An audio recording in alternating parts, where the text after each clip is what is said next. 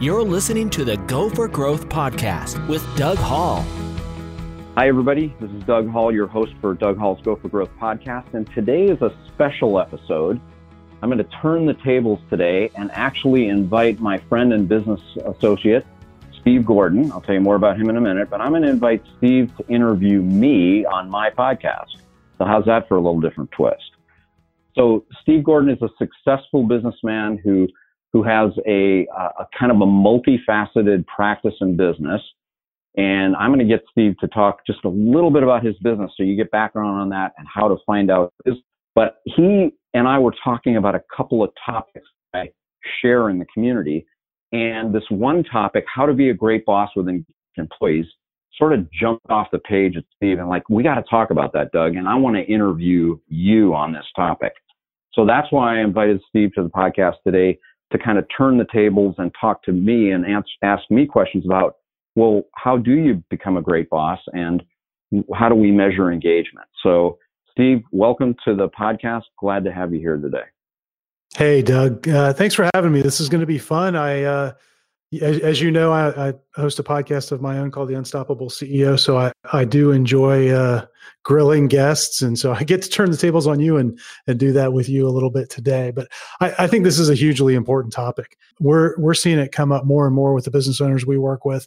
Um, this, this whole idea of how to create engagement and be an effective leader at the same time. And I know that that you've really tackled this, and and with all of uh, your background with EOS, you got a lot to say about it. So, so let's I think let's start from the perspective of uh, of kind of defining this at a high level. Can you lay it out for us a little bit of what what's the whole issue here that most people are having around being a great boss with engaged employees? Great, great point. So in my travels working with business owners and having been a manager and leader of people in the past, uh, particularly in the business owner community where there's no corporate structure, there's just the, the founder or partners who started a business. There's always this little bit of uncertainty of, well, how good am I as a boss? And how well do I hang on to people? And do I have the right people? And do I have them doing the right work? And do they really care about being here? Do they want to be here? Are they just here for a paycheck? These are common business owner or any kind of manager wonders about that. But if you work for Amazon or Google, there's lots of other reasons for you to work there. If you work for a 25 person professional service firm or a 100 person cleaning business, you know, you're in a you're a big part of a small organization and as the owner and founder, you're driving that bus. And there are human, normal human feelings of, am I adequate? Am I a good boss? Do people really want to be here? Are they telling me the truth?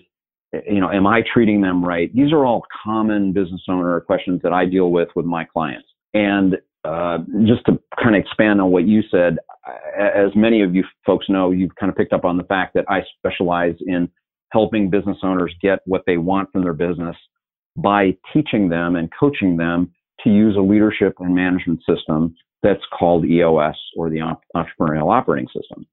And one of the big parts of learning this management system is, of course, the people component, getting great people on a great team, producing, you know, great results. And that in the community in which I'm a part of, that led to one of our senior members writing a really good book which happens to be named How to Be a Great Boss. And it talks to the notion of within the operating system we use, within the management system, what are the human elements and what are the practical tools that we can employ in small, small, medium business so we can become a preferred employer, A, and B, have great employees showing up every day because they really want to be there. Uh, to me, that's engaged employees. They really want to be there. They really want to be a part of a solution. And to me, that's what, as a business owner, uh, I, I, want my clients as business owners to really aspire to that, to be a great preferred employer and to have great people on a great team showing up every day, ready to hit the field, getting great results. So th- that's sort of my opening segue for this whole topic of how to be a great boss and have engaged employees. Well, you just answered my next question, which was how, how do we define engaged employees? And I, I think you've done it there um, with you know the the idea that that people are showing up, they're excited to be there, they're getting great results, which I, I think is key because so much of what you read these days about creating engagement and creating culture and all that stuff is centered around the perks that you're creating for your team members. And I, in my experience, just having witnessed businesses where they did a lot of that, that didn't always lead to great results and it didn't always lead to really engaged employees. That wasn't about that. And I sense there's more depth to it than just, hey, we need some ping pong tables and some free lunches. Yeah, I, I very much agree with you. We we get this stuff from the media. We see web articles and, and all about how it's so cool to have free beer on Friday afternoon and and you know free snacks and places to lay down and have a nap and bring your dog to work and these sort of perks, like you said. I, my experience is, yeah, those are nice and they might make a little bit of a difference but that's not the meat and potatoes of being a great boss and having engaged employees. What I see and, and, what I help my clients understand is that it, it really starts with your concept of the company. And as an owner, the way you set up the core values and the key, you know, founding principles of your company and attracting people that are magnetically drawn to those core values.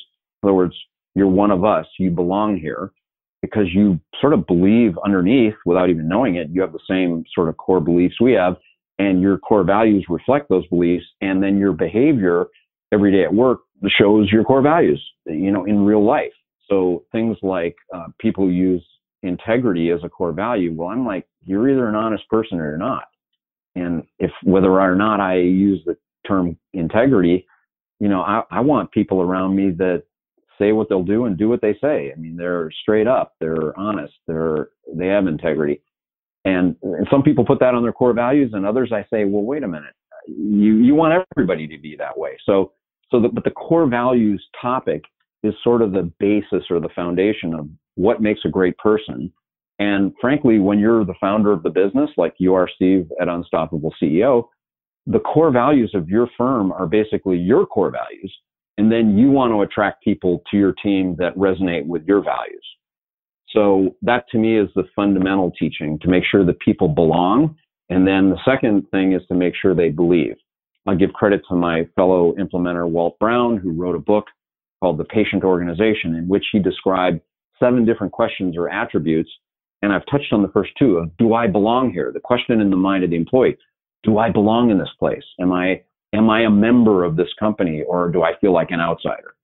Do I believe in what's going on here? If, if Steve has set up Unstoppable CEO or Doug has set up resources for CEOs, do they believe in our mission? You know, my mission is to help business owners get what they really want out of their business. Well, if I'm going to hire an associate, they need to believe the same thing. They need to have that mission in their mind, that purpose in their mind. Like, yeah, we help business owners. They don't just show up for a paycheck. They come in every day saying, my job's to help 10 business owners. So those to me are two fundamental uh, foundational uh, pieces of making sure that you got the right person on the right bus. And I'm borrowing from the Jim Collins analogy of right people on the right bus. Once you get them on the right bus, you got to get them in the right seat. So do I know what I'm responsible for? That's a big question. Do I know what I have to be accountable for? So if I hire somebody to do sales work, but they're really only a good bookkeeper, I'm probably picking the wrong person, putting them in the wrong seat. You, you know what I mean? Like, so I, I, think that's where where a lot of business owners maybe start to get tripped up. I mean, it's one thing to uh, to to set kind of the you know that that vision and that have those those values. It, you know, and I think a lot of companies are doing that now. Probably mm-hmm. not with the degree of clarity that, that maybe would give them the most benefit.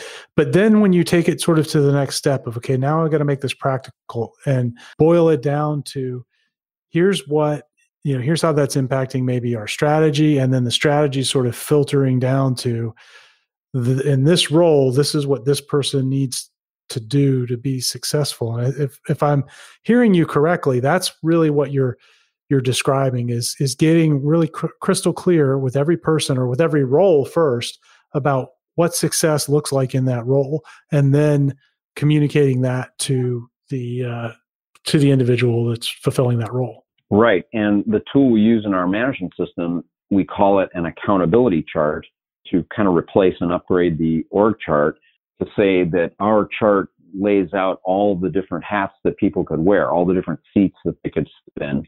Because in a smaller business, most of us sit in two or three or four seats. It's just during the day we have to change hats to say, hey, I'm coming to you from this perspective or I'm coming from that perspective. And so that's responsibility and job duties and expected results, which lead to the fourth question of as an employee, do I know how I'm being measured? And that's a really important thing. And, and even more important, could I measure myself every day or every week? Did I do a good job? I don't want to wait for Steve Gordon to come around and say, Judy, Judy, you did a great job.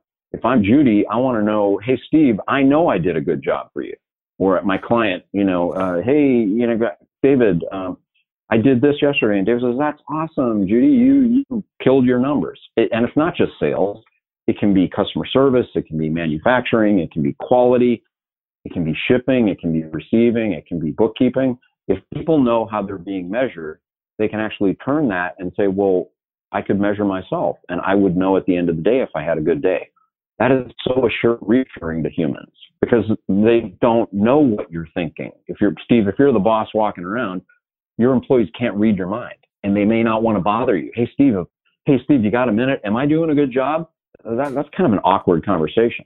But if, if you're clear on what you expect from them and they're clear on what they expect to do, they can measure themselves once a week or once a quarter, you all can look at those measurements and celebrate them. You can have a conversation with numbers and say, "Hey, Judy, you had a great quarter. That congratulations, that's awesome. Thanks for contributing to Unstoppable CEO."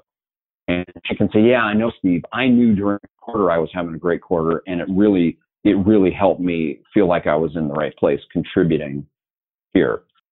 And when I hear that from my clients, that kind of reaction, I know they're they're giving their employees meaningful work the employees are bought into their work when they can measure their results really when it comes when you, when you think about what an engaged employee looks like and I, I, think this is this is an important distinction for folks who are are, are maybe grappling with this because again we hear all this stuff all the time you know there's the big gallup study that was done on employee yep. engagement and all this and you know I, I think sometimes it's hard to picture what that actually translates into. But I, I, think you you really articulated it in a really practical way there. I just want to kind of recap.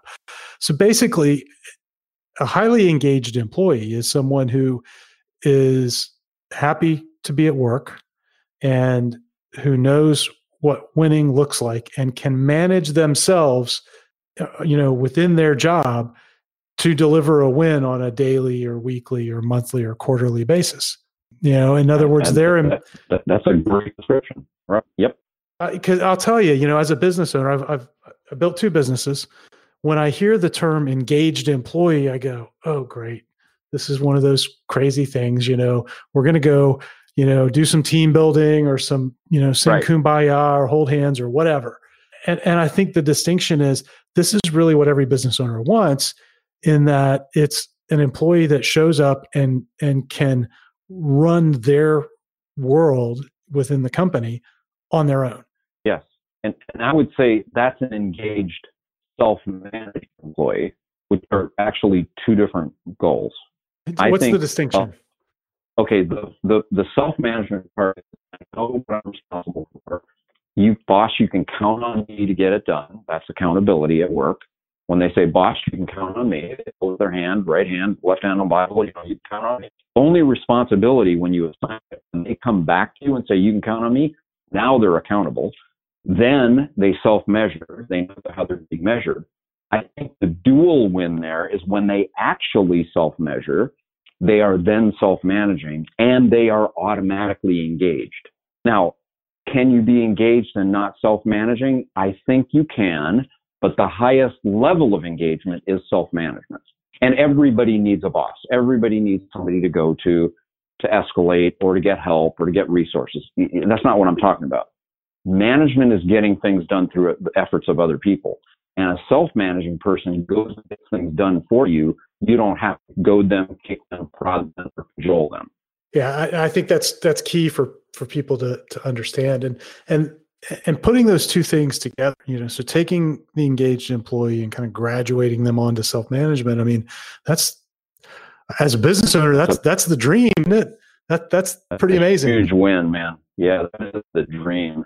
So I so I want to say that self management is where you're going to get everybody. Because let's be realistic. Um, but engaged, there's there's a certain amount of of the needle sort of on an analog uh, display here, kind of like enough, enough self measurement and enough accountability and enough responsibility and enough belief and enough belongingness that you don't have to kick, control, or spur them to do their work. Yeah, that's fantastic. So, wh- where do we go from from this point? So we've got we've talked about all right what an engaged employee looks like.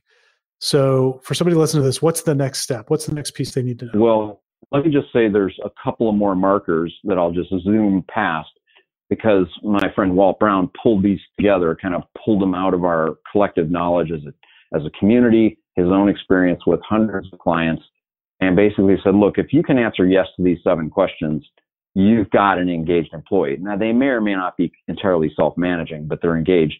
So, do they understand their, how their opinion's being heard? Everybody wants to be heard. We don't have to follow every suggestion, but we need to acknowledge our employees and listen to them. The, another thing is, do they know how they're being developed? What's their career path with us? With smaller companies, we have a little bit of an issue there. We probably need to rethink career development, career pathing. You know, what, what's important to the employee? They need to take ownership of that. We need to help them. That's, that's a question. Like, how do we help them figure out how they're being developed? in our small to small medium business. And then last but not least, how do they fit in our work life balance? Some of us as entrepreneur business owners, we're like maniacs. Some of us work eight hours a week.